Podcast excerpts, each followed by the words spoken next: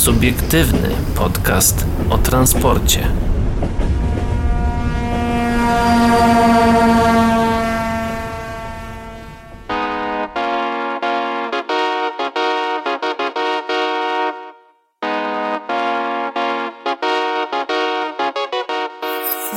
Dzień dobry, dobry wieczór i dobranoc e, dla wszystkich, którzy nas dzisiaj słuchają, a witają się z wami. Szymon Lech. Paweł Gajos i Adrian Stefańczyk. Mm, Dzisiaj w programie na pewno powiemy o tym, że Złocieniec mógł stać się drugimi Szczekocinami, Mm, spółka córka Orlenu kupi cztery nowe Vectrony, a jeżeli w pierwszym wejściu zostanie nam czasu, to powiemy wam o tym, że prawo jazdy w telefonie będzie już niedługo dostępne.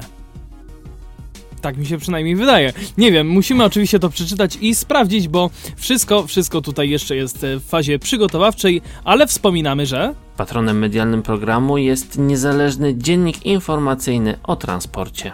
Wracamy jednak y, do mm, Leo Express, do takiego przewoźnika, który zaczął uruchamiać historyczny pociąg y, z parowozem. Zdjęcia wideo. E, Musiałem od, to przyznać. Od 16 lipca prywatny czeski operator kolejowy uruchamia pociągi prowadzone lokomotywą parową. To nowość w ofercie przewoźnika. Leo Express od tego roku zajmie się obsługą dalekobieżnych linii kolejowych zespołami trakcyjnymi Flirt i regionalnymi pojazdami spalinowymi. Od 16 lipca na trasie czeska Trzebowa-Lichkow docierają tu pociągi kolei dolnośląskich. Hanusowice operator uruchamia pociągi prowadzone his- hi- ne, historycznym parowozem serii 431 wyprodukowanym w 1927 roku, który ciągnie zabytkowe, prawie stuletnie wagony. Inicjatywa prowadzona jest przez przewoźnika wspólnie z Muzeum w Żamberku. Tak stare jak most w Pilchowicach, ale nieważne. Pociągi kursują w soboty aż do końca sierpnia. Pojadą też e, w czeskie święta państwowe 26 października i 17 listopada. Na linii obowiązują bilety według lokalnej, normalnej taryfy. Jednak należy do nich dokupić bilet dodatkowy za 50 koron, około 9 zł. Z tymi biletami można liczyć m.in. na tańsze wejście na zwiedzanie browaru Holba za zaledwie 20 koron. Warto przypomnieć o ciekawej promocji dla kolejowych turystów z naszego kraju. Propozycji oczywiście. E, W weekendy kol- e, krajowy operator Polregio rozpoczął obsługę pociągów z Zielonej Góry do Łagowa, przepięknego miasteczka nad jeziorem w w województwie lubuskim. No, czyli jeżeli lubicie gdzieś tam jeziorka i przypadkiem mieszkacie w Lubuskiem albo macie ochotę się tam wybrać, to jak najbardziej was tam e, zapraszamy e, właśnie z krajowym operatorem. A teraz przechodzimy dalej. Mm, nie wiem co znaczy skrót PKBWK. Mm, tak spoglądam tutaj, czy jest to gdzieś wytłumaczone. Chyba, chyba, chyba... Chyba Polska nie. Komisja Badań Wypadków Kolejowych. Dziękuję. Tak. Em, Teza, którą stawia właśnie ta komisja, mówi: Złocieniec mógł stać się drugimi Szczekocinami. Latem ubiegłego roku na Pomorzu Zachodnim udało się niemal o włos uniknąć groźnego zderzenia czołowego z udziałem pociągu pasażerskiego. W projekcie poświęconego mm, temu zdarzeniu raportu PKBWK stwierdzono, że choć bezpośrednio przyczynił się do niego e, pr- pracownicy kolei, duże znaczenie miały też czynniki systemowe. Członkowie komisji dopatrzyli się, dopatrzyli się wręcz analogii z katastrofą w Szczekocinach z marca 2012 roku. Do incydentu doszło 30 lipca ubiegłego roku. O 16.53 ze Złocieńca wyprawiono pociąg Regio Szczecinek, Szczecin Główny. Yy, ponieważ tor stacyjny, z którego odjeżdżał pociąg, nie posiadał semaforowy jazdowego, wyprawienie nastąpiło na podstawie rozkazu pisemnego S. Ponieważ jednak droga przebiegu była błędnie ułożona, skład wjechał na tor drugi, niewłaściwy, szlaku do Jankowa Pomorskiego. Na ten sam tor kilka minut później został wyprawiony z Jankowa jadący w przeciwnym kierunku pociąg roboczy ZRK Dom, podbijarka torowa, Szczecin-Dąbie Złocieniec. 600 metrów od zderzenia. Z projektu raportu wynika, że jazda obu składów po tym samym torze w przeciwnych kierunkach trwała przez 5 minut. O tej godzinie, czyli 17.07, został użyty radiostop przez maszynistę pociągu APM 88247 i czoła pociągów zatrzymały się w odległości około 600 metrów od siebie, czytamy w dokumencie. Mm, Przed zatrzymaniem pociąg pasażerski jechał z prędkością około 60 km na godzinę, na roboczy około 50 Choć do zderzenia szczęśliwie nie doszło, zgodnie z przepisami wyjaśnianiem e, przyczyn potencjalnie groźnego zdarzenia zajęła się właśnie Państwowa Komisja Badania Wypadków Kolejowych. Początkowo przypisano zdarzenie do kategorii C44, czyli niezatrzymanie się pojazdu kolejowego przed sygnałem No i się No, się Roz- Przed sygnałem, reklamy się przed, przed sygnałem stój lub Tak. w miejscu, w którym powinien się zatrzymać albo uruch- uruchomienie pojazdu kolejowego bez wymaganego zezwolenia. Później zmieniono klasyfikację na C41, wyprawienie pojazdu kolejowego na tor zajęty, zamknięty albo przeciwny do zasadniczego lub w kierunku niewłaściwym. Błędy nastawniczego i dyżurnych. W ocenie PKBWK do powstania groźnej sytuacji przyczynił się m.in. pracownik nastaw- na, nastawni ZL1, którego doświadczenie w pracy na przebudowanych niedawno urządzeniach było niewielkie. Nastawniczy błędnie przygotował drogę przebiegu pociągu, zamiast na tor szlakowy numer 1 ułożył drogę na tor szlakowy numer 2. Stwierdzono w raporcie. Wśród przyczyn pośrednich wymieniono niezastosowanie się przez nastawniczego do przepisów instrukcji IR1 w zakresie telefonicznego polecenia i zgłaszania przygotowania drogi przebiegu. Ten sam pracownik miał popełnić też błędy przy sprawdzeniu drogi przebiegu, zgłoszeniu wykonania polecenia, czego zaniechał zrobić, i obserwacji jadącego pociągu regio. Dyżurny ze Złocieńca natomiast, jak ustalono w raporcie, nie upewnił się przed wyprawieniem pociągu, czy nastawniczy prawidłowo przygotował drogę przebiegu. Mm, Błąd wytknięto ta również maszyniście pociągu, który widząc, że jedzie po torze innym niż podane w otrzymanym wcześniej rozkazie, nie zatrzymał składu ani nie zaczął wyjaśniać sytuacji. Później, gdy wagon zatrzymał się na krótko z powodu chwilowej awarii, maszynista zameldował jednak o tym fakcie dyżurnemu stacji w Jankowie, który miał wszakże te informacje zbagatelizować, podobnie jak wskazania urządzeń informujących o zajętości toru numer 2, uznał je za usterkę, nie czekając na odpowiedź ze Złocieńca. Ojej. No jejku, e, witamy w Polsce, to jest bardzo typowe chyba dla Polski. Bagatelizacja problemu. No nic. E, Ponadto w czasie opisywanego zdarzenia trwała modernizacja linii 210, której podczas organi... e, organiz... e, której organizacja pracy stacji zarówno Złocieniec jak i Jankowo była wielokrotnie zmieniana. Zmiany harmonogramu poprzez aneksy utrudniały pracę obsadzie stacji. Na to nałożyły się jeszcze usterki w początkowej fazie działania nowych urządzeń, m.in. urządzenia sterowania ruchem kolejowym w Jankowie oddano do eksploatacji bez podłączenia sygnału zastępczego. Nadzór PKP Polskich Linii Kolejowych nad pracami określono w raporcie jako niedostateczny, choć podkreślono, że nie miało to wpływu na zaistnienie zdarzenia. Komisja wskazała też przyczynę systemową. Za taką uznała niespójność instrukcji IR1 w zakresie obowiązków nałożonych na kierownika pociągu, paragraf 64 ustęp 21. Do zdarzenia mógł, mógł przyczynić się też fakt, że ta sama instrukcja w paragrafie 58 nie określa sposobu przekazywania kierownikowi pociągu treści rozkazów pisemnych za pośrednictwem radiołączności pociągowej. Jak dodano, maszynista nie stosował zasady powtarzania treści poleceń przekazywanych przez radio. Złocieniec jak Szczekociny? W części poświęconej odniesieniom i wnioskom przywołano katastrofę z 3 marca 2012 roku w Szczekocinach na szlaku Sprowa Starzyny. Zdaniem zespołu badawczego przyczyny są zbieżne. Przyczyna bezpośrednia dotyczy nieprawidłowości przy wyprawieniu pociągu na szlak, a przyczyna pierwotna dotyczy nieprawidłowości ułożenia drogi przebiegu dla wyjazdu pociągu. Dzięki dobrej widoczności i nadaniu sygnału radiostop przez maszynistę sygnału e, pociągu APM 88247 nie doszło do skutków podobnych jak w opisanej powyżej katastrofie. Czytamy w dokumencie. Zalecenia PKBWK dla PKP obejmują przegląd zmodernizowania, e, zmodernizowanych urządzeń mechanicznych z sygnalizacją świetlną w nastawniach, skontrolowanie sposobu przygotowania regulaminów tymczasowych, prowadzenia ruchu oraz regularną synchronizację czasów systemowych z czasem rzeczywistym oraz rozszerzenie obowiązku plombowania przycisków DPO, automatycznej blokady liniowej. Zarządca infrastruktury ma też zostać zobligowany do zmian przepisów niektórych instrukcji, w tym tych wymienionych powyżej, ale także do ściślejszego przestrzegania innych już obowiązujących. E, PKP PLK wyciągnęliśmy wnioski. O komentarz do raportu poprosiliśmy rzecznika prasowego PKP PLK Mirosława Siemieńca, to oczywiście rynek kolejowy. Mm, Incydent, do którego doszło 30 lipca 2019 roku na szlaku Złocieniec-Jankowo-Pomorskie na linii kolejowej nr 210 mm, został bardzo dokładnie przeanalizowany przez zarządcę infrastruktury. Mm, Prześledzono przyczyny, okoliczności zdarzenia oraz sprawdzono postępowanie pracowników i stosowanie procedur i regulaminów. Mm, Zdarzenie ze szlaku Złocieniec-Jankowo-Pomorskie jest szczegółowo omawiane podczas szkoleń i pouczeń dla dyżurnych ruchu, zapewnia przedstawiciel zarządcy infrastruktury. Mm, Jak dodaje, wdrożono program indywidualnych szkoleń dla personelu posterunków nastawczych, w ramach którego przeszkolono około 10 tysięcy pracowników. Jak dodaje Siemieniec, natychmiast po incydencie 5 sierpnia 2019 roku PKP PLK wydały wewnętrzny alert bezpieczeństwa, w którym opisano zdarzenie oraz wdrożono środki zapobiegawcze. Nakazano bezwzględne przestrzeganie procedur telefonicznego e, polecenia i zgłaszanie przygotowania dróg przebiegu oraz wydawania rozkazów pisemnych. Zwrócono między innymi uwagę na dobre praktyki w zakresie wzajemnego weryfikowania i uzupełniania procedur przez personel kolejowy, informuje rzecznik.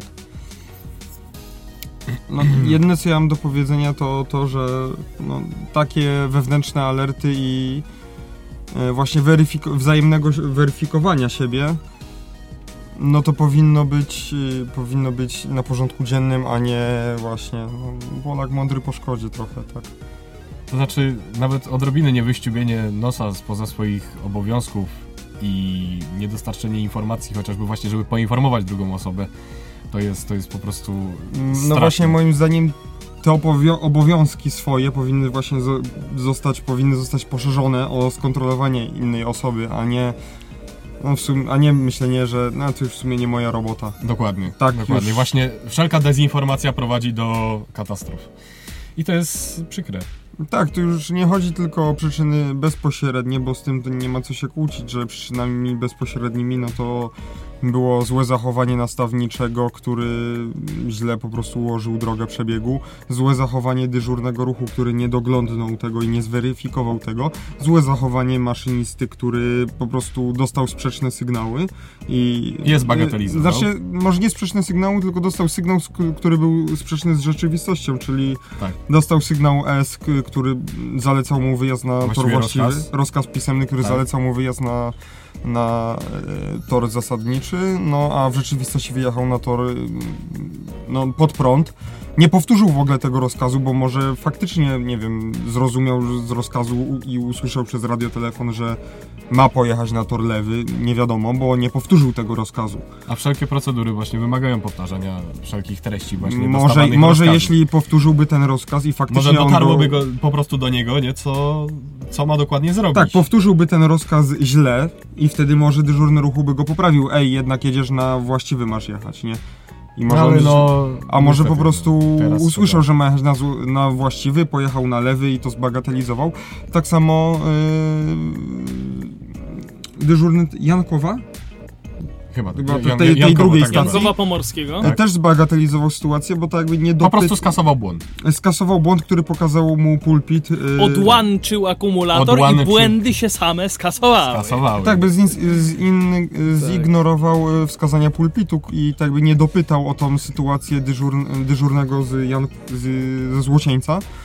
Właśnie wszelkie, I po prostu, wszelkie, wszelkie po prostu sobie y, wypuścił pociąg. Wszelkie, No nie brzmi to y, znajomo? Wszelkie sytuacje właśnie uży, y, użycia y, doraźnego usunięcia właśnie, czego właśnie Powinny tego być DPO chyba powinny być Skonsultowane ze skonsultowane, wszystkimi osobami tak, za, zaangażowanymi. zainteresowanymi. Właśnie Tak. prowadzącymi ruch na tych odcinkach. Czyli y, nie tylko, znaczy właśnie, no, y, czyli maszynistami i e, przede wszystkim również e, innymi Żeby- nastawniczymi, Żeby tak? się y, nastawniczymi i dyżurnymi ruchu przede Dyżurnymi ruchu, bo to właśnie, oni tego słowa zarządzają. No, bądź co bądź, wszelkie urządzenia na nastawniach są bardzo intuicyjne, a właśnie pomijanie takich intuicyjnych rzeczy, jak wyświetlenie na przykład błędu jest W sensie, nie, po, straszne. tak jakby pomija, to jest pominięcie nawet nie, nie takiej intuicyjnej rzeczy jak usunięcie błędu, po, pominięcie takiej rzeczy, bo to już tam olać ten błąd i to, że ktoś tam pominął ten błąd. Tylko po, pominięcie takiej intuicyjnej rzeczy i tej procedury, żeby po prostu zobaczyć przez okno, gdzie ten pociąg jedzie. I pominięcie tego.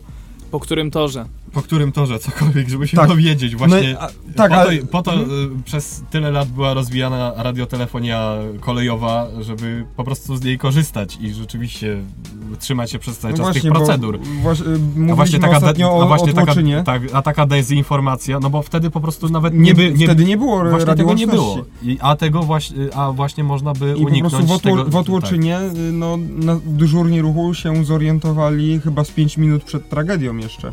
Tak. Czy 10 minut Ale nawet nic nie mogli absolutnie zrobić właśnie nie przez mogli te radiotelefony. Nie mogli nic Ponieważ zrobić. ich nie było. Oni wie, no po prostu ludzie wiedzieli, że te pociągi się zderzą i będzie katastrofa. Tak. Mm, A tak, ale to przestrzegamy, u, używajcie mózgu.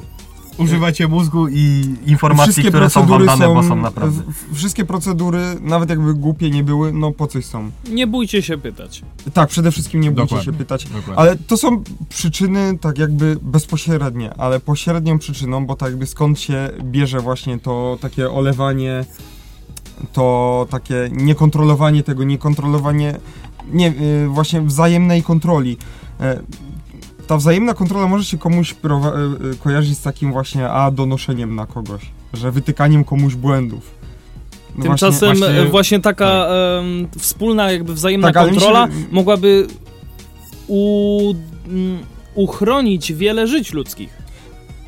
Mogłaby, gdyby- tak, tylko że ludzie unoszą się odrobinę swoim własnym ego i nie chcą wyścigać po prostu się, Tak, bo się swojego oka- własnego nosa poza własne obowiązki, no bo doglądanie kogoś innego przecież to jest jakiś supervisor wyżej. No, Co On- mnie to obchodzi, a poza tym, nie? po- A poza tym ci nie chcą- nie, nie, wyżej nie chcą nie ubliżać, robią tego- nie chcą ubliżać drugiej osobie, bo przecież ona też problemów. myśli. Przecież ona też myśli. Przecież to będzie jej problem, jeżeli coś się złego stanie. Tak, Właśnie je- nie. Wszyscy ponoszą odpowiedzialność zbiorowo. No i tak. No E, myślę, że chyba możemy przejść dalej, Dokładnie. ale e, ja bym przeskoczył o jeden temat do przodu. Czyli, e, czyli tak troszeczkę luźniej, teraz e, się troszeczkę tutaj o... o od, Tak. od, otłoczyń, e, znaczy, e, od, od, odetchniemy. Przepraszam. A żeś to powiedział. Oj, przepraszam, troszkę mnie tutaj z zeszłego tygodnia jeszcze trzyma. Spółka córka Orlenu kupi cztery nowe Vectrony. Operująca głównie na terenie Czech spółka Unipetrol, będąca częścią grupy Orlen, zdecydowała na zakup czterech wielosystemowych elektrowozów Vectron. Pierwszy z nich dotrze do zamawiającego jeszcze w 2020 roku, kolejny już w 2021. Posi- e, o to jeszcze. To i tam Jezus będzie jeździł tymi wektronami, tak? Bo w 21. 2021, taki skrót myślały. Em, posiadamy już w naszej flocie lokomotywy Siemens Vectron MS. Pierwszą z nich eksploatujemy od października 2017 roku. Kolejne dwie kursują w naszej flocie od wiosny 2018 roku. Mm, Łącznie przejechało już 5, 5 milionów kilometrów. A 15 chciałbyś. A, Tak, ach, to, to nie te 22. E, Albo N57. oj, Oj, bo, oj, oj, ojejku. E, konsekwent... No ale po każdej modernizacji to się resetuje ten No. Konsekwentnie realizujemy plan modernizacji naszego parku pojazdów i dlatego de, e, decydujemy się na zakup kolejnych Wektronów, powiedział w rozmowie z dziennikarzem portalu z doprawy.cz Jarosław Dworak, e, dyrektor zarządcy Unipetrolu. Poczekaj, zatrzymajmy się na chwilę na tym resecie. Ciekaw jestem, jak ma y, cofanie liczników. Ja, ja, jak, jak to działa z y, N57? Kto za to odpowiada? To znaczy, bo tak naprawdę jak one przyjeżdżają już na naprawy, to im się ten licznik sam przekręca, bo tam jest do setek tysięcy. nie, I no, za każdy milion się wie. wiadomo, nie no, śmieję się oczywiście. No, ale wracamy też. do artykułu oczywiście. Przewoźnik... y, Normalnie wiertarką Tak, cofamy. e, przecież, przecież ręką nie będziesz kręcić. No właśnie, no. Przewoźnik tam dam zakupił, radę. A O przewoźnik... 100 km to możesz sobie w Passacie przekręcić, co No, ty? a tam to się, wiesz... Przewoźnik zakupił, no krzesła na lewą stronę się wykręca. Przewoźnik zakupił elektrowozy o mocy 6400 kW. y, Watów. Kto pomylił? Dobrze, z prędkością maksymalną 160 km na godzinę. 6400 kW, pamiętajcie. Tak. Lokomotywy będą prowadziły pociągi z cysternami. Tu istotna uwaga. Wszystkie cztery lokomotywy mają mieć możliwość operowania także w Polsce, na Słowacji, w Niemczech i Austrii. Zostaną fabrycznie wyposażone w pokładowy system ETCS. E, tak jak było już wcześniej mówione, pierwszy z pojazdów zostanie przekazany przez Siemensa jeszcze w tym roku, a pozostałe na początku przyszłego, czyli 2021, już tutaj bez skrótów myślowych. Teraz przechodzimy dalej, pozostając troszeczkę w tematyce przetargowo-zakupowej. No i trzeba się znowu odpalić, że tak powiem, co nie szło? Tak jest. nie? Tak jest. Właśnie dlatego chciałem na chwilkę tak zejść w dół i żeby można było z Zmniejszamy powrotem tempo, Więc ale wrócić rozpocznij. na górę. Jest przetarg na studium wykonalności dla 250 km na godzinę na centralnej magistrali kolejowej. PKP Polskie Linie Kolejowe ogłosiły przetarg na opracowanie studium wykonalności dla podniesienia prędkości na centralnej magistrali kolejowej do 250 km na godzinę. Zarządca infrastruktury dowie się m.in. ile ma to kosztować i jak powinien wyglądać harmonogram takiej inwestycji. Opracowanie będzie obejmowało weryfikację efektów technicznych zrealizowanych i planowanych e, prac na centralnej magistrali kolejowej, analizę stanu sieci trakcyjnej i ewentualnych dalszych inwestycji z uwzględnieniem dwóch wariantów zasilania w kontekście podnoszenia prędkości po jazdy pociągu. Napisała Izabela e, Miernikiewicz z biura prasowego PKP PLK. To chyba dobrze tam zmierzą te prędkości.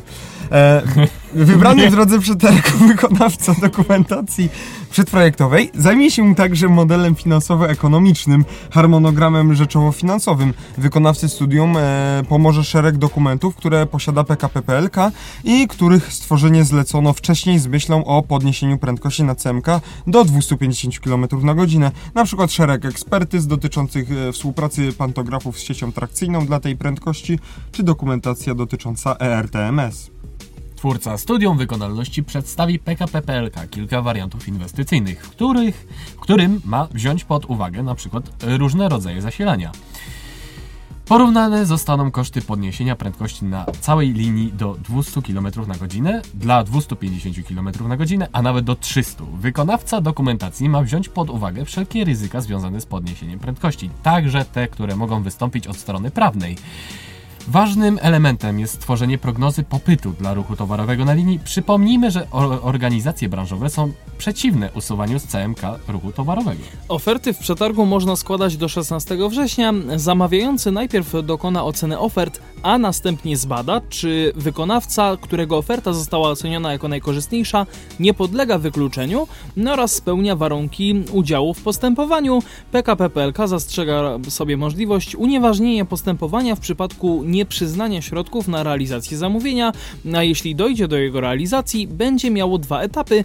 E, Pierwszym będzie stworzenie studium wykonalności w 150 w 150 od dnia e, podpisania umowy, oczywiście w 150 dniach, no a później wprowadzenie korekt, uzupełnień i poprawek do studium oraz przekazanie w formie pisemnej wyczerpujących odpowiedzi na uwagi przekazane przez zamawiającego, a na to będzie oczywiście tylko 14 dni od momentu zatwierdzenia wniosku o dofinansowanie przez CUPT, Zdaniem czyli PK Centrum U- tak. Unijnych Projektów Transportowych. Zdaniem PKP PLK podniesienie prędkości do 250 km na godzinę na CMK byłoby możliwe w grudniu 2023 roku.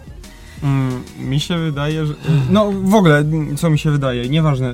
Co ty myślisz, dobrze czy niedobrze? 250? Bardzo dobrze. I Tylko, realnie y, do 23? Yy, nie. no, dziękujemy. Prosto, Przechodzimy dalej. prosto, i, prosto i na temat, nie? Nie, ale na przykład właśnie wzięcie pod uwagę różnych y, y, rodzajów zasilania, czyli w tym Właśnie też je- chciałem na to jakiekolwiek, jakiekolwiek elementy starego taboru nieprzystosowane do wielosystemowości, Aj, aj, aj, aj, aj, aj, na No to centralnej już magistrali byczek, byczek nie kolejowej. wiedzie z tym No. Interregio. Yy, absolutnie wszystko nie wiedzie takie starsze. No nie, pe, no pen, pendolino No tutaj- zostanie, impulsy, pesy. Tutaj Yy, wywalić falowniki i będzie jeździć. Tutaj a widzę, dziewiątki i tak dalej. tutaj widzę, że jest rozdzielenie mm, tych różnych rodzajów zasilania na stałe 3 kV lub zmienne 2 razy 25 kW. To Tak, przy taki, takie są pomysły do wzięcia pod uwagę po prostu. Dokładnie. No, moim zdaniem e, no, prąd przemienny i w ogóle niż e, prąd przemienny będzie, jest bardziej wydajny po prostu. Tylko, E, że przyjęła się po prostu już ta. Yy, sta- przy, przyjął się ten standard już od samego początku, że mamy 3 tak, kV. po prostu nie było wtedy takiej i- technologii, aby y, ujarzmić ten prąd przemienny. Um, czy jest bardziej efektywny? No nie mamy tej straty, straty mocy na właśnie falownikach i różnym osprzęcie, aby zmienić ten prąd y, stały na przemienny. Mm. A po co potrzebujemy prąd przemienny? No prądem przemiennym y, w dzisiejszych czasach według posiadanej technologii można efektywniej i bardziej oszczędniej tak jakby, Wykorzyst- wykorzystywać tę energię po prostu. wykorzystywać ten, tą energię, czyli bezpośrednio sterować i efektywniej silnikami elektrycznymi, prądem przemiennym.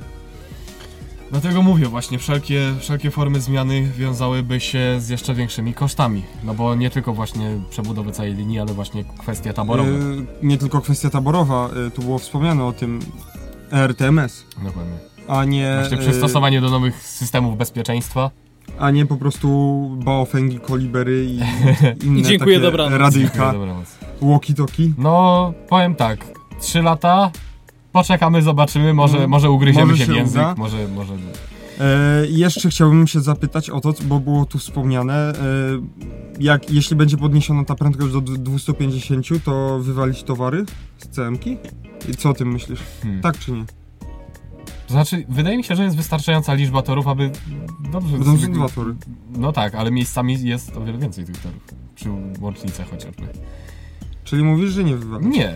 W żadnym, w, żadnym, w żadnym wypadku, no bo chociażby nawet Hmm? blokady liniowe są przystosowane do prowadzenia ruchu w obu kierunkach. Mhm. Po obu Dlatego torach.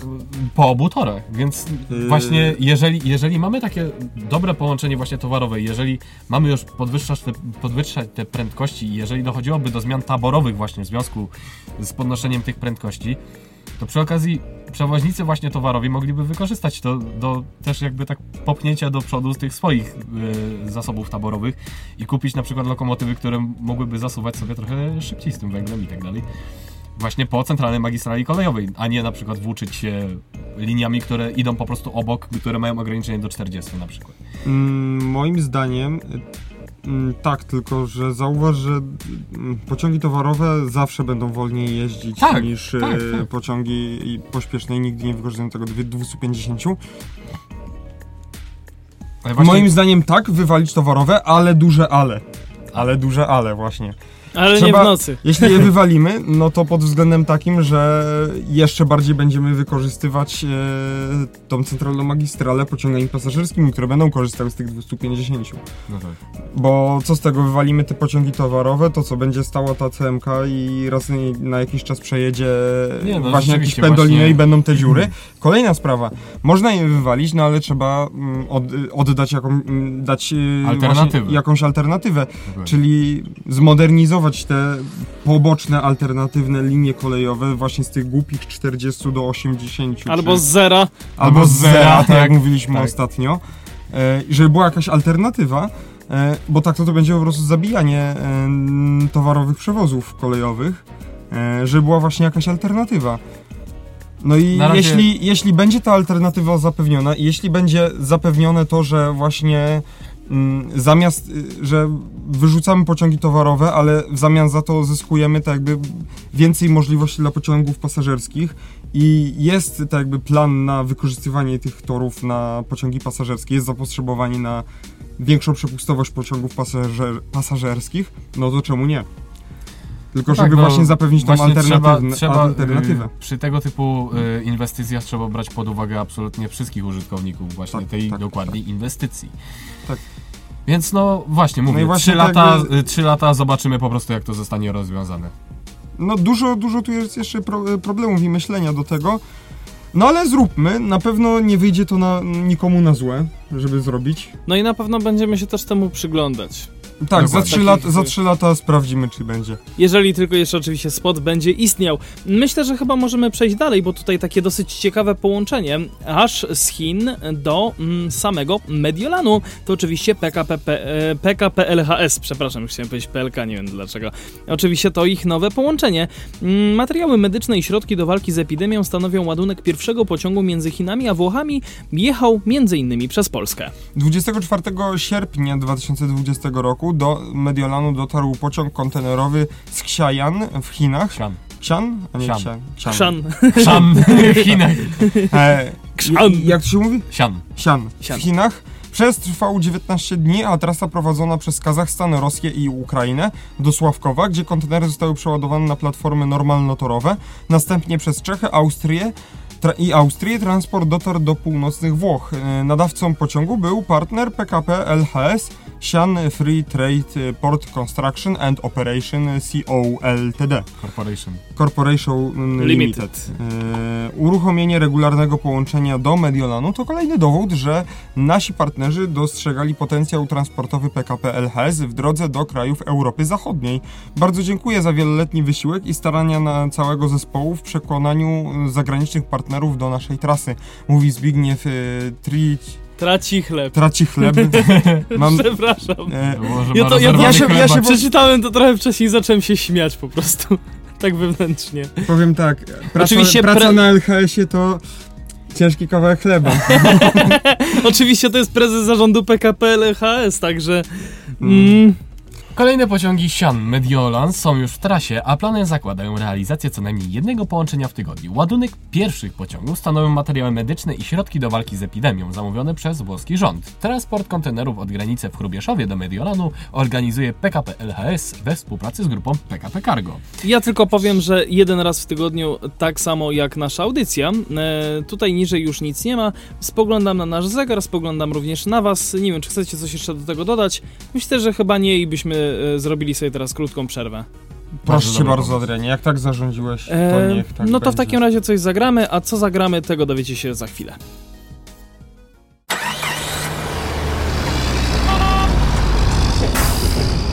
Subiektywny podcast o transporcie.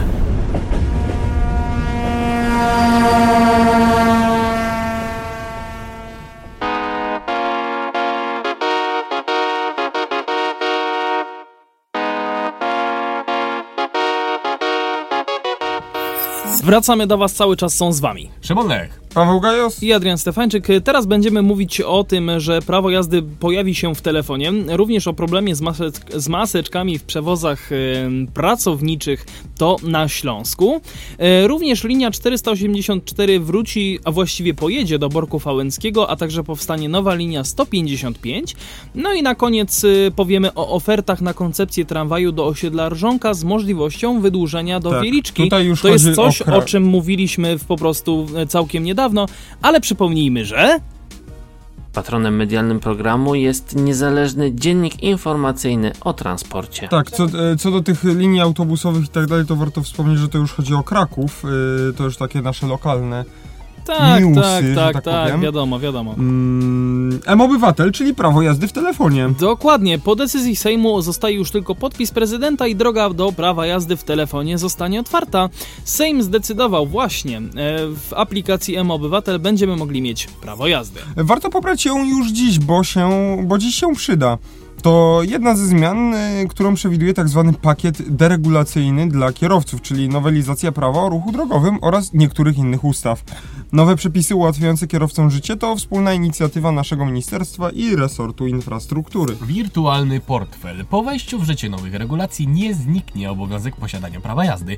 Zmieni się to, że nie będziemy musieli go zawsze przy sobie wozić. Dokument uprawniający do prowadzenia pojazdu będziemy mogli mieć też w telefonie, a dokładnie w aplikacji M-Obywatel. Prawo jazdy w M-Obywatelu to kolejny ważny element rozwoju tej aplikacji. Stale pracujemy nad tym, aby ją udoskonalać. Użytkownicy to doceniają.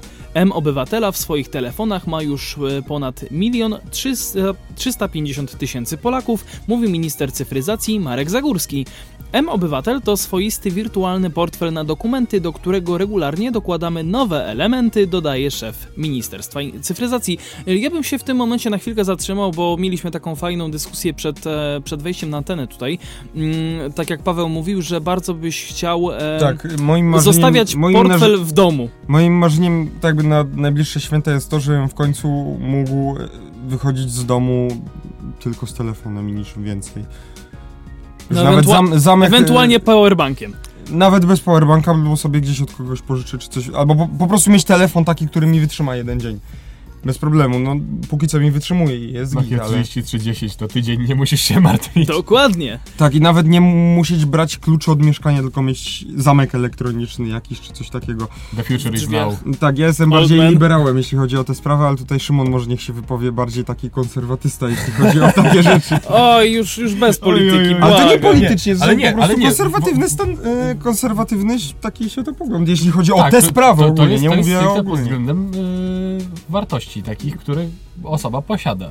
Na tak, przykład- wartości na przykład ja- odnoszenie y, telefonu. Tak, dokładnie, właśnie ja na przykład nie mam problemu z noszeniem portfela i tak dalej, i tak dalej. Właśnie jestem przywiązany do swoich dokumentów y, takich... y, I masz je wiadomo. przy sobie Mam, mam 24H. je przy sobie po prostu, bo wiem, że je mam, ale rozumiem, że są również osoby, które chciałyby mieć po prostu wygodę taką, że na przykład mają telefon i wszystko mają w tym telefonie. Ja to oczywiście rozumiem, ja tego nie neguję. Tylko... No y, lubisz mieć ten feeling, że masz tak, portfel. tak samo, tak samo jak wolę na przykład normalny papierowy pieniądz niż kartę płatniczą. Zawsze to jest jakiś taki efekt. Nie wiem, ro- robi to na mnie wrażenie. Jakoś bardziej niż właśnie taki No właśnie... plastikowy osielec, którym zabulić można. Znaczy ja się przyznam Właśnie ja szczerze, nawet że... nie plastikowy, tylko po prostu telefon, no pieniądz... Albo jest- właśnie, no, telefon. pieniądz, jeśli moim zdaniem, jest tak jakby po prostu czymś, na co się umówiliśmy, więc on może mieć postać jakąkolwiek chcemy, więc czemu ma nie być taką, taką postacią, jaka jest najwygodniejsza? To ja się muszę wam przyznać szczerze, że mam e, jakby połączenie was dwóch, czyli zarówno noszę przy sobie i telefon, i e, portfel, i w portfelu mam wszystkie karty płatnicze, ale również te wszystkie karty płatnicze mam w telefonie i mogę sobie po prostu żonglować tym, jak, jak mi się podoba i jak mi jest wygodniej w danej Ja, sytuacji. ja mam dokładnie, ja mam tak samo przypisane Znaczy, niestety w dzisiejszych czasach ja też nie mogę wyjść bez portfela, bo muszę mieć Tak, na przykład tak, tą tak. kartę też, bo na przykład się aplikacja banku wywali. I Tak, no, na przykład braknie no. mi kasy z oszczędnościowego, nie No tak, tylko że ty coś tam. znowuż masz e, jakby aplikację, znaczy ty masz kartę w aplikacji, a my mamy już karty po prostu w telefonach. Jak w telefonach, w sensie... Bo jak ja dobrze rozumiem, to ty nie masz e, karty podpiętej do Android Pay, tylko masz e, swoją aplikację dedykowaną Tak, banku. bank, bank no dedykuje, właśnie. ale mogę ją A- podpiąć pod A my Android mamy Pay. po prostu y, no Google, a Android, Google Apple Pay. Pay. No ale mogę... akurat Aha, Pay. tak, bo wy macie Apple Pay. Tak. Yy, I po prostu są jakby wszystkie karty tutaj wpisane. I, I, bez aplikacji, tak. bez Znaczy, ale to- Ale zasada ale- działania jest... Jest ale tą identyczna. moją kartę ja też mam podpisaną, y, wpiętą pod Android Pay. Więc, bo jak No. płacę gdzieś na przykład No y, okej. za jakieś aplikacje na Google Play, no to po prostu Google Pay. Ale nie, nie, nie, nie, nie. Chodzi mi o to, że możesz po A prostu... zbliżeniowo mam wyłączone to, bo zbliżeniowo mi to bank obsługuje. Płatności zbliżeniowe. I działają ci tylko przez wyskakuje- aplikację banku, no nie? Tak, i wyskakuje... Jezus, zrobił się z tego nowinek. Tak, no. Wróćmy, wróćmy może do Tak, artykułu, no, to... kończę tylko, no wyskakuje mi po prostu Tak. tylko aplikacja i powiadomienie od banku, że płatność została zdjęta i tyle. Nie, nie wyskakuje mi ta androidowa rzecz. Mhm, dobra. E, E, przejdźmy jednak e, dalej, wróćmy tak. do artykułu. Jeśli nigdy wcześniej nie słyszeliście o aplikacji M-Obywatel, warto abyście poznali jej główne zalety, których jest naprawdę sporo. Po pierwsze, aplikacja jest bezpłatna i w pełni bezpieczna. Gwarantuje to m.in. profil zaufany, którego potrzeba, by M-Obywatela uruchomić. Mm, Spokojnie, to żadne utrudnienie, jeśli jeszcze nie macie tak zwanego PZ, czyli właśnie tego profilu. Mm, W większości przypadków założycie go przez internet. E, Co ważne, można go spokojnie zakładać e, właśnie przy użyciu konta bankowego. I logować się do niego też poprzez konto bankowe. To taka mała ciekawostka z mojej Mm, strony. Po drugie, obywatel przyda wam się niezależnie od tego, ile macie lat. Gdzie mieszkacie i czym się zajmujecie, każdy znajdzie tam coś dla ciebie. Dla siebie. Dla, dla siebie. Dla kontrolera biletów. O. Kluczowym elementem M-Obywatela jest M-Tożsamość, czyli odzwierciedlenie danych z dowodu osobistego. Dzięki profilowi zaufanemu M-Tożsamość korzysta z danych z rejestru dowodów osobistych. Po uruchomieniu aplikacji znajdziecie tam wszystkie te informacje, które macie w dowodzie, nawet swoje zdjęcie. Mm, Z M-tożsamości możemy korzystać wszędzie tam, gdzie nie jesteśmy wprost zobowiązani do okazywania dowodu osobistego lub paszportu, przykład podczas kontroli biletów w pociągu czy odbiorze przesyłki poleconej na poczcie, tłumaczy minister cyfryzacji Marek Zagórski. Takich miejsc wciąż przybywa. To nie tylko pociągi i placówki pocztowe, ale też hotele, siłownie czy wypożyczalnie sprzętu sportowego, dodaje szef Ministerstwa Cyfryzacji. M-Pojazd to drugi ważny element M-Obywatela, czyli odzwierciedlenie danych z dowodu rejestracyjnego, polisy OC i karty pojazdu. Z tego rozwiązania mogą korzystać osoby, które są właścicielami lub współwłaścicielami pojazdów, a więc wszyscy ci, którzy są zarejestrowani w CEPiK-u, czyli Centralnej Ewidencji Pojazdów i e, Kierowców, jako posiadacze samochodów, motorów, skuterów i tak dalej, mówi minister cyfryzacji Marek Zagórski. Usługa pokazuje informacje o obowiązkowym ubezpieczeniu OC pojazdu, w tym nazwę ubezpieczenia, serię i numer polisy. Okres ubezpieczenia oraz jego wariant. Mało tego, jeśli nie pamiętacie o terminie ważności posiadanego ubezpieczenia lub zbliżającego się przeglądu rejestracyjnego pojazdu, aplikacja na 30 dni przed tym terminem wygaśnięcia lub przed końcem ważności badania wyświetli komunikat z przypomnieniem. Oj, mogę podpowiedzieć, że aplikacja Uber Driver, czy jakoś to się tak nazywa, też to wyświetla. Mm. Tak i tam.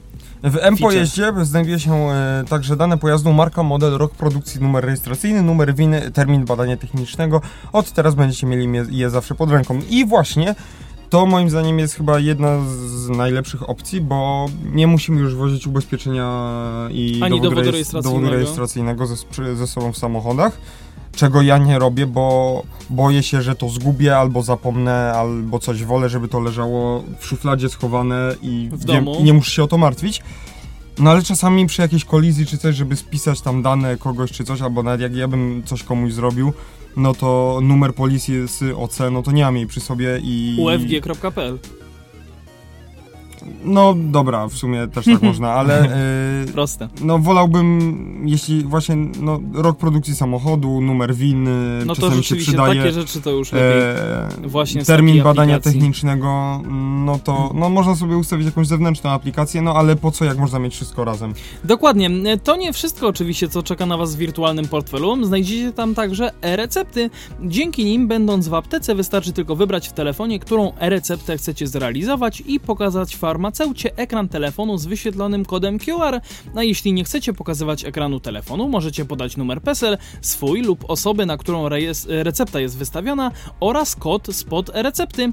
Gotowe, recepta zrealizowana. To nadal nie wszystko, co włożyliśmy do M-Obywatela. Prze- Przepraszam, przypomniało mi się te, te zakupy mango, ale to jeszcze nie, Nie wszystko! To jeszcze nie wszystko, jeżeli zadzwonicie już w tym momencie, to nieco młodsi użytkownicy znajdą tam także M-legitymację szkolną i M-legitymację studencką. Dokładnie. To tak samo ważne dokumenty jak tradycyjne legitymacje. Upoważniają do zniżkowych przejazdów wejść do kin czy teatrów.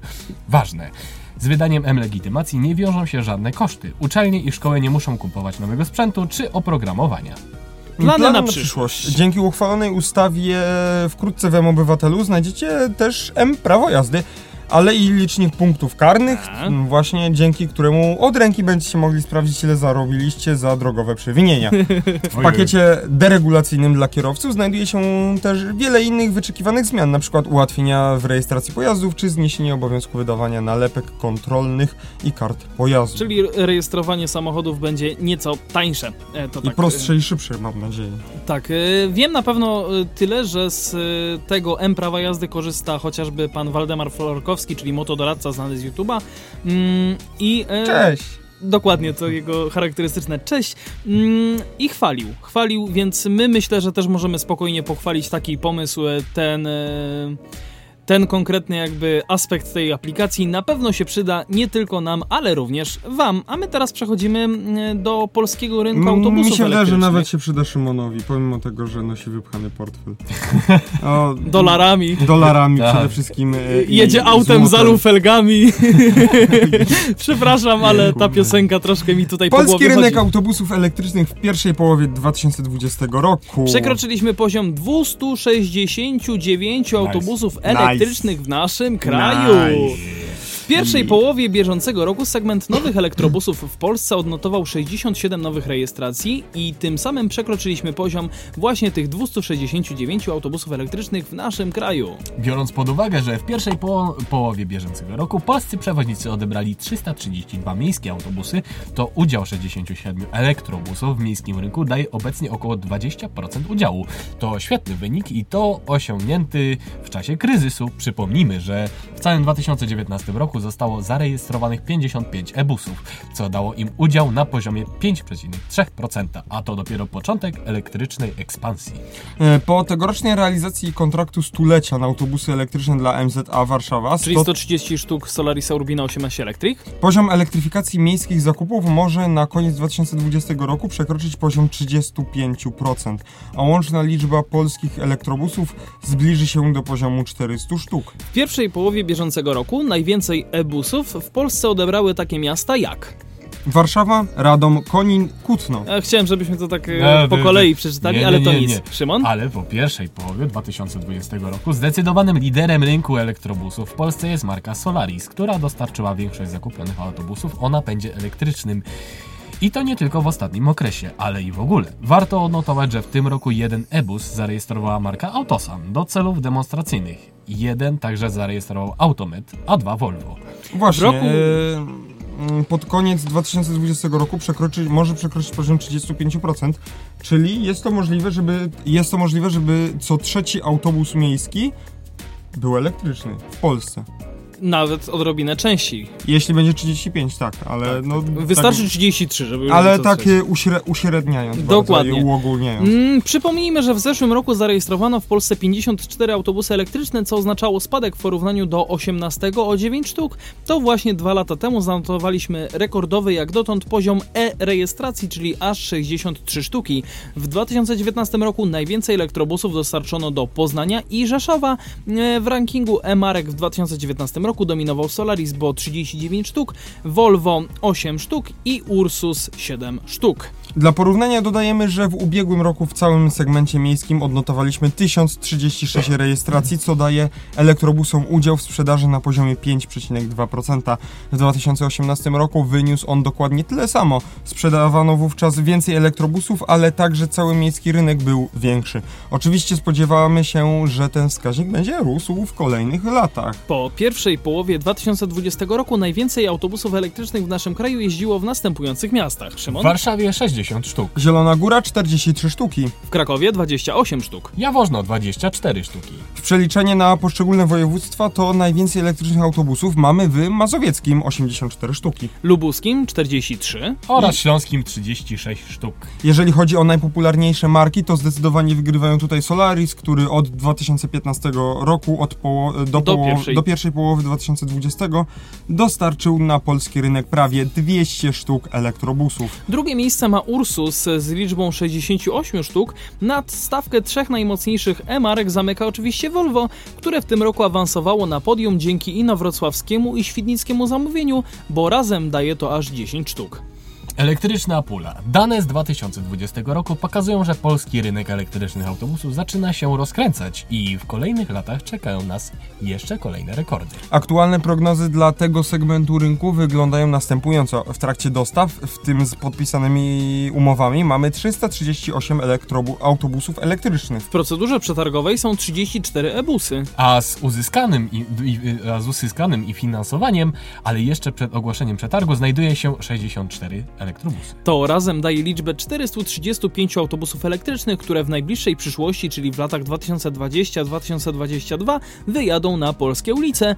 Mm, Te prognozy oznaczają, że w 2020 roku przekroczymy próg 100 e-rejestracji rocznie, na to za sprawą gigantycznego kontraktu MZA Warszawa na łącznie 130 przegubowych elektrobusów, który zostanie zrealizowany do listopada 2020 roku. W tym kontekście należy podkreślić, że polskie zakupy elektrobusów w zdecydowanej mierze opierają się na wsparciu ze strony Unii Europejskiej. Po zamknięciu aktualnej perspektywy finansowej spodziewaliśmy się, że dalszy rozwój tego rynku zapewni rządowy program bezemisyjnego transportu pu- publicznego, do którego miasta zgłosiły wolę zakupu 1082 elektrobusów. Tak się jednak nie stanie. W marcu bieżącego roku NCBIR poinformował o zawieszeniu procedury. Teraz o popularności napędu mają zadecydować pieniądze z NFOŚIGW, y, czyli program y, Gazela i Gepard, Narodowego Funduszu Niskoemisyjnego i środków własnych przedsiębiorstw. Nawet bez kryzysu wywoła- wywołanego przez COVID-19 byłaby to słaba perspektywa. Statystyczna oferta. Przedstawiony raport to tylko wyciek autobusowych danych. Wycinek, przepraszam. Autobusowych danych, jakie na bieżąco zbiera firma JMK Analizy Rynku transportu, y, Transportowego. Zapraszamy do zamawiania aktualnych opracowań. Na rok 2020 przygotowaliśmy szeroki Myślę, że to już- myślę, że to już to możemy- między innymi i tam Tak. jest przedstawione wszystko. Co Je- sobie tam JMK Jeżeli jesteście zainteresowani, to wejdźcie na infobus.pl, tam Dobra. wszystkie informacje znajdziecie. Teraz problem z maseczkami w przewozach pracowniczych. No właśnie, tutaj Paweł e, się troszkę tak, zaśmiał, tak, że tak, tak. jeżeli chodzi o tę grupę tutaj, to możemy troszeczkę więcej o tym pogadać. A w sumie, no Grupę ja, ja zawodową. chcę tylko to powiedzieć po prostu. Dobra, kierowcy autobusów pracowniczych obsługujących KGHM zwrócili się o pomoc do policji. Górnicy za nic mieli zakrywanie ust i nosa w czasie transportu, oczywiście za nic mieli obowiązek. Kierowcy autobusów pracowniczych obsługiwanych To dalej, przez dalej, e, dalej. KGHM. E, Jak informuje Radio Elka, kierowcy pojazdów wożących do pracy górników KHGM, KGHM. KGHM powinno być, e, postanowili zgłosić nieodpowiedzialne zachowanie pracowników kopalń. Na prośbę działu transportu kopalń ZG Lublin, e, Lubin, przepraszam, policjanci z drogówki przyjrzeli się zachowaniu załogi i mają smutne wnioski. Wielu górników dojeżdżających do kopalń służbowymi autobusami nie zakłada maseczek ochronnych, informuje lubińska policja. Na razie skończyło się na pouczeniach, ale następnym razem mają się posypać mandaty karne. Zgodnie z wytycznymi obowiązującym reżimem sanitarnym obowiązuje nakaz zakładania maseczek e, ochronnych w przestrzeni publicznej. E, Za, nie, za niezasłanianie ust i nosa grozi kara w wysokości nawet 500 zł. Na autobus pracowniczy to także przestrzeń publiczna. Wiele osób jednak o tym zapomina. Chciałem to po, po, prostu powiedzieć, jaka to jest grupa zawodowa i potem co ta grupa zawodowa robi i czego oczekuje. Co, Przejdźmy co tam dalej. się od zawod zawodowiło, tak? Przejdźmy dalej, tak. E, nowy wracamy autobus już... na południu Krakowa, no właśnie, tak, wracamy do Krakowa. Wracamy na nasze tutaj rewiry. Mm, nowy autobus na południu Krakowa. W niedawnym e, wpisie dotyczącym e, powakacyjnym zmian w siatce autobusowej Autor Kraboka Autor Kraboka mm, wspominał, że Zarząd Transportu Publicznego szykuje uruchomienie nowej linii z Borku Fałęckiego przez Foszowice do Kurdwonowa, a może nawet dalej do Wielickiej. Jednak e, finalne szczegóły jeszcze nie są ustalone. Rzućmy więc e, na światło, yy, światło na tę sprawę. sprawę. Dokładnie. Skąd w ogóle pomysł na taką linię? Inicjatorem jest jeden z radnych miasta Krakowa, pan Michał Starobat, Starobrat, przepraszam. Jak przyznaje, gdy dwa lata temu został radnym, obiecał mieszkańcom dwa nowe autobusy, e, chyba raczej dwie nowe linie autobusowe, bo dwa nowe autobusy to tam 2 miliony złotych. Mm. Mm. E, łączące Sfoszowice odpowiednio z Borkiem Fałęckim oraz z Kurdwanowem mm, i wszystko wskazuje na to, że słowa dotrzyma, bo już w czerwcu pisał, że jest po rozmowach z dyrektorem Łukaszem Frankiem z ZTP i wspomniane połączenia mają zielone światło. Jedyna różnica jest taka, że prawdopodobnie zostaną scalone w jedną dłuższą linię, a teraz pojawiły się kolejne informacje. Jak wspominał 20 sierpnia wspomniany radny w poście na grupie Sfoszowice Nasze Miejsce na Ziemi. Szymon, zacytuj. Jestem po kolejnych rozmowach z przedstawicielami Zarządu Transportu Publicznego w Krakowie w sprawie zapewnienia mieszkańcom Sfoszowic dojazdu do pętli na Kurdwanowie oraz pętli w Borku Fałęckim z częstotliwością około 15 minut. Aktualnie ZTP analizuje możliwość utworzenia nowej linii autobusowej Borek Fałęcki Pętla, Sfoszowice Poczta, Kurdwanów Pętla, Płaszów Dworca tak aby w połączeniu z innymi liniami zapewnić założoną częstotliwość. Jeśli uda się zsynchronizować rozkład, nowa linia będzie mogła ruszyć już końcem sierpnia, początkiem września. Co więcej, po, w komentarzach pod postem radny zapewnia, że linia 484, obecnie kursująca na trasie Sfoszowice Poczta, Kurdwanów yy, Pętla, osiedle podwawelskie, również zostanie utrzymana. Warto zwrócić uwagę na kluczowe stwierdzenie, aby w połączeniu z innymi liniami zapewnić założoną częstotliwość. Między Sfoszowicami a Kurdwanowem kursuje wspomniane 484 w godzinach szczytu co pół godziny. Z kolei ze Sfoszowic do Borku Fałęckiego jeździ kilka autobusów, w tym 214 z częstotliwością w dni powszednie co około 35 minut. Autor oczywiście nie zdziwiłby się zatem, gdyby nowa linia pojechała co około pół godziny, i dzięki koordynacji z 484 czy na przykład 214 zapewniła łącznie obiecane e, połączenie co kwadrans. Plan minimum zakłada, że nowy autobus dojechałby przynajmniej do pętli tramwajowej na Kurdwanowie. Obecnie jednak z powodu prac przy budowie trasy Łagiewnickiej nie jest możliwe zawrócenie tamże. Opcja z wydłużeniem do dworca Płaszów jest interesująca, bo zapewniałaby większe możliwości przesiadki. Przywróciłaby też połączenie autobusowe z Malborskiej do Bielickiej, o które mieszkańcy walczą od czasu skierowania 107 do zajezdni Wola Duchacka. Możliwe też, że wspomniana nowa linia to dopiero początek większych zmian, które mogłyby zajść za kilka tygodni w rejonie Kurdwanowa. Jak y, wspomniane, y, 184 prawdopodobnie nie wróci na starą trasę, jednak w zamian rozważa się inne rekompensaty. W kuluarach mówi się m.in. o zwiększeniu częstotliwości linii 179 do 7,5 minuty w szczycie.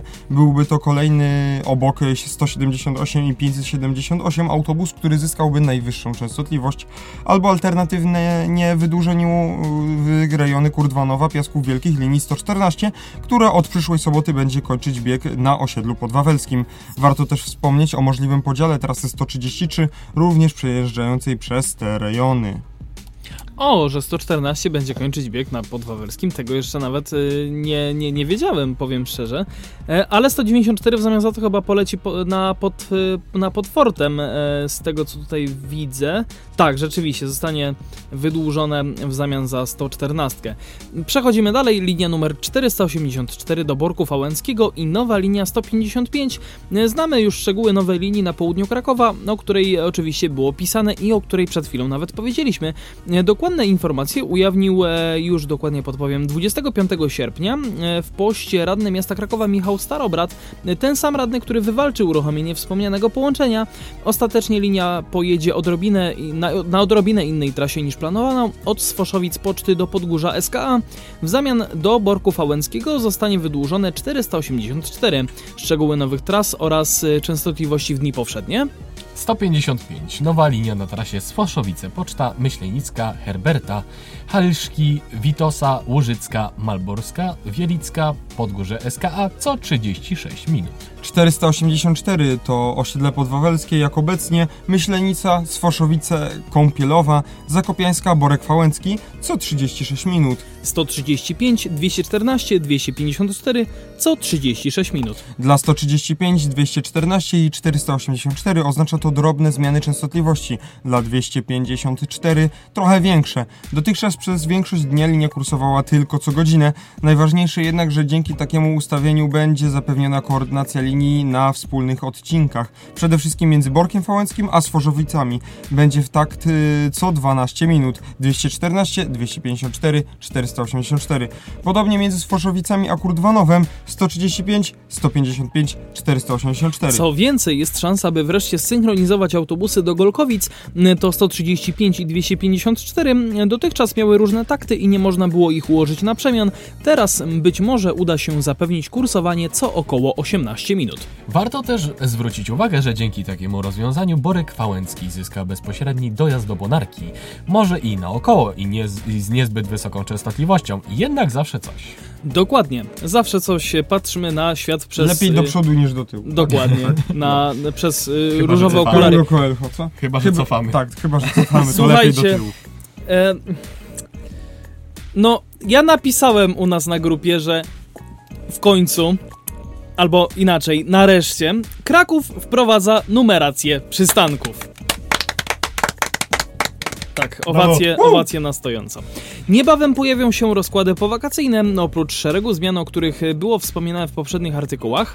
E, w tym oczywiście zakładających nowe połączenie na południe miasta, w życie wejdzie jeszcze jedna, pozornie mała, lecz taka zmiana, która może bardzo ułatwić życie niektórym pasażerom. Mianowicie, mi- mianowicie urzędnicy wprowadzą numerację przystanków. O co chodzi w praktyce? Każdy fizyczny przystanek dostanie oprócz dotychczasowej nazwy również numer i taki na przykład przy, takie na przykład przystanki przy skrzyżowaniu Lubicz z Westerplatte będą ponumerowane. Teatr Słowackiego 01, Teatr Słowackiego 02 i tak dalej. Liczba będzie służyła do jednoznacznego określenia, gdzie dokładnie znajduje się dany słupek czy wiata.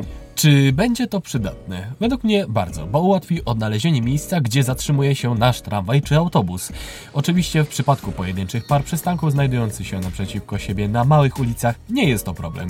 Jednak już w centrum informacja, że nasz autobus odjeżdża z Ronda Mogilskiego jest nieprecyzyjna. Wszak poszczególne postoje w obrębie tego węzła potrafią być oddalone od siebie nawet o kilkaset metrów. Analogicznie dodanie numeracji ułatwi też korzystanie z wyszukiwarek połączeń. Warto zaznaczyć, że Kraków nie wymyśla tu koła na nowo, bo numerację przystanków stosują już choćby Warszawa, Rzeszów, Gdańsk, czy nawet Wrocław, gdzie byłem w zeszłym roku y, i pamiętam, że to było dosyć duże ułatwienie, y, bo byłem tam pierwszy raz samemu i też się woziłem jakby po mieście, w cudzysłowie oczywiście, y, komunikacją miejską i właśnie dzięki tym numerkom na przystankach było łatwiej się odnaleźć. Co prawda nie były to takie jak u nas będą, czyli czy tam w Warszawie, na przykład tam Teatr Słowackiego 0102 i Lubicz 0102, tylko tam był akurat taki jakby konkretny identyfikator tego przystanku, który jak wpisywałeś sobie też jego numer w wyszukiwarce, mm, może niekoniecznie połączeń, ale na tej mapie e, z, z pojazdami komunikacji miejskiej na żywo, to mm, on tam był. To był dokładnie ten konkretny przystanek. Znaczy nie było, nie było Teatr Słowackiego 1, tylko po prostu każdy przystanek miał swój numer. Tak, na przykład Teatr. Słowackiego i Jezu. 44931. Przykładowo. Beznadziejnie. No troszkę tak, ale zawsze sensie, coś. no jakbyśmy byli komputerami, no to git, ale tak jak jesteśmy ludźmi i bardziej takie... E, Dobrze, że Gród Kraka też wreszcie wprowadzi to rozwiązanie. Duże brawa ZTP, jeszcze raz.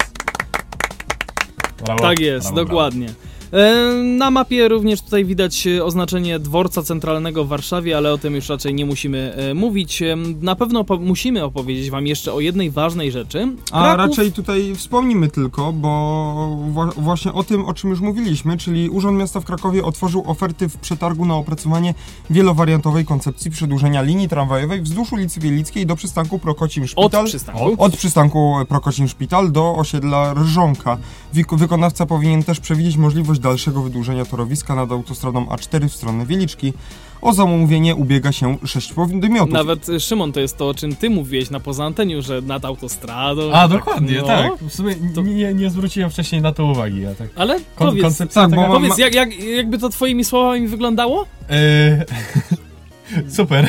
No, musia- musiałem ci to powiedzieć, żeby nie tak, popełnił gafy. Żebym troszeczkę tutaj zbyt e, po krakowsku tego nie określił e, dosadnie. Bardzo, bardzo, bardzo dobrze, bardzo dobrze. Bardzo jak dobrze. City Tak, Skyline. bardzo, bardzo, bardzo fajnie. bardzo, bardzo, bardzo. Przedmiotem przetargu opra- oczywiście jest opracowanie wielowariantowej koncepcji budowy linii tramwajowej pomiędzy skrzyżowaniem ulicy Wielickiej i Teligi Konstaneckiego, a osiedlem Rżonka wraz z pętlą tramwajową oraz parkingiem Park and Ride. No właśnie, e, jeżeli chodzi... Termin składania ofert minął 21 Właśnie to sierpnia. chciałem powiedzieć. Wystartowało sześć podmiotów. Felix Kruk Polska z siedzibą w Krakowie wycenił pracę na 660 886 Jezu. A ja już- tysięcy złotych ty brutto.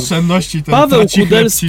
Progrek na 896 tysięcy, konsorcjum firm MP Kraków i Mosty Katowice na 959 tysięcy, e, Safege milion złotych, ARG to nieco poniżej 1,1 miliona złotych, a Sweco Consulting to aż 1,213 tysięcznych miliona złotych brutto. Budżet na ten cel wynosi 800 tysięcy złotych brutto. Jeśli Kraków zdecyduje się zwiększyć środki, to o wyborze zdecydują cena 58%, dodatkowe doświadczenie osób wskazanych do realizacji zamówienia 42%.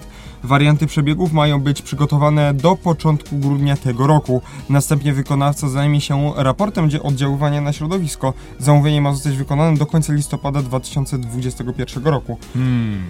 Czyli Więc y, warianta, mam nadzieję, że jeszcze w tym roku przyglądniemy się wariantom. na pewno myślę, że tak, bo jeżeli tyle czasu, znaczy tak mało czasu będzie na realizację te, te, tej całej trasy, tej budowy, no to myślę, że tak. Myślę, że jeszcze w tym roku na pewno spokojnie będziemy o tym rozmawiać. A za rok powiemy sobie o raporcie oddziaływania na środowisko. O ile jeszcze będziemy żyli i nasza audycja również, Mm, do czego oczywiście Was serdecznie zapraszam i zachęcam, abyście nas właśnie słuchali. Słuchać nas możecie na Spotify'u, Apple Podcasts i TuneIn Radio. Mm, Co jeszcze możemy dodać? facebook.com o transporcie, Przede wszystkim niezależny.blogspot.com Aż sobie tak tylko rzucę okiem, czy tam się przypadkiem nic nie pojawiło. E, Pawle, możesz jeszcze coś e, powiedzieć? No przede wszystkim zapraszamy na grupy, na których udostępniamy nasze tutaj y, wypociny, czyli jak będzie w przedziale y, oraz nowa mediawka, czyli sekcja źle działających wyświetlaczy, czy coś takiego. Tak, dokładnie. I innych absurdów. I innych absurdów, dokładnie. Przede wszystkim innych absurdów. Także za, zachęcamy Was do tego, abyście właśnie tam nas e, wspierali, lajkowali i w ogóle łapki w górę. Tak, a za dzisiejsze absurdy dziękuję wam. Szymon Lech. Paweł Gajos? I Adrian Stefańczyk. Do usłyszenia. Trzymajcie się. Cześć. www.nowinki.pk.edu.pl Tu znajdziesz wszystko, czego szukasz.